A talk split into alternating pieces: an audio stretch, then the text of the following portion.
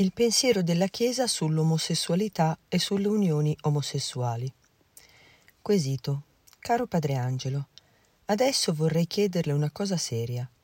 La Chiesa è contro l'omosessualità in generale o solo contro le unioni tra omosessuali?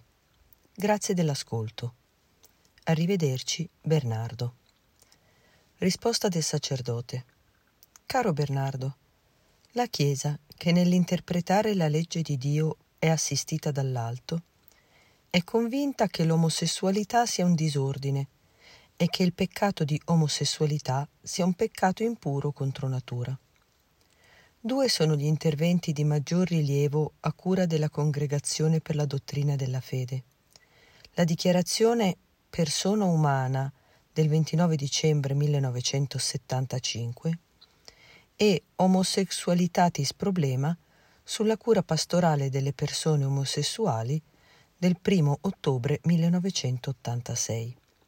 A questi possiamo aggiungere il catechismo della Chiesa Cattolica.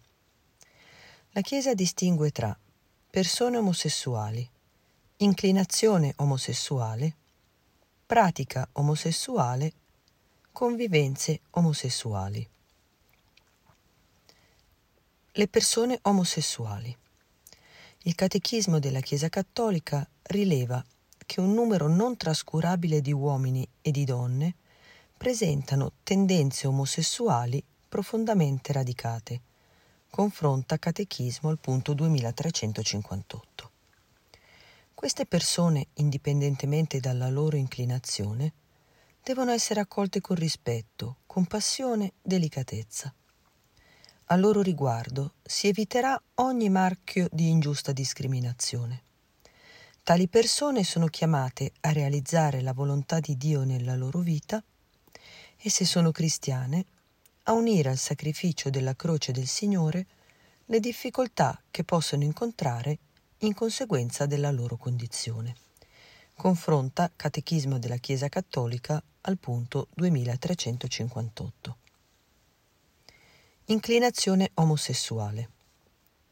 Occorre precisare che la particolare inclinazione della persona omosessuale, benché non sia in sé peccato, costituisce tuttavia una tendenza, più o meno forte, verso un comportamento intrinsecamente cattivo dal punto di vista morale. Per questo motivo l'inclinazione stessa deve essere considerata come oggettivamente disordinata.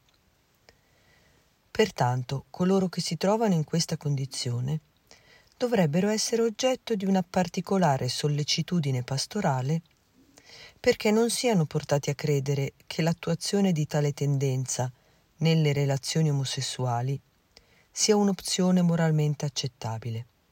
Confronta Homosexualitatis Problema, punto 3. Questa inclinazione, oggettivamente disordinata, costituisce per la maggior parte una prova. Così Catechismo della Chiesa Cattolica, punto 2358. Pratica omosessuale. I rapporti omosessuali sono intrinsecamente disordinati e in nessun modo possono ricevere una qualche approvazione. Confronta persona umana.8. I motivi la palese difformità della legge di Dio espressa nella natura della persona. Secondo l'ordine morale oggettivo, le relazioni omosessuali sono atti privi della loro regola essenziale e indispensabile. Così, persona umana al punto 8. Manca infatti ad essi la complementarità dei sessi e la connessa capacità di suscitare la vita. Solo nella relazione coniugale l'uso della facoltà sessuale può essere moralmente retto. Pertanto una persona che si comporti in modo omosessuale agisce immoralmente. Confronta Homosexualitatis Problema al punto 7. L'attività omosessuale rafforza un'inclinazione sessuale disordinata per se stessa caratterizzata dall'autocompiacimento confronta Homosexualitatis Problema.7.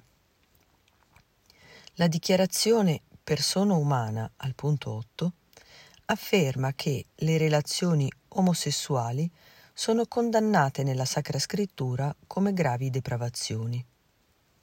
San Paolo è molto esplicito.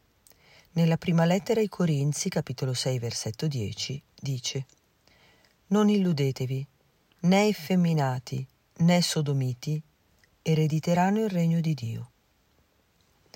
Nella lettera ai Romani, capitolo 1, versetti 24, 26, 27 e 32, parla della pratica omosessuale come di passione infame, di atti ignominiosi, di traviamento, e conclude E pur conoscendo il giudizio di Dio, che cioè gli autori di tali cose meritano la morte, non solo continuano a farle, ma anche approvano chi le fa. Il Catechismo della Chiesa Cattolica, al punto 1867, ricorda che si tratta di un peccato gravissimo che grida verso il cielo.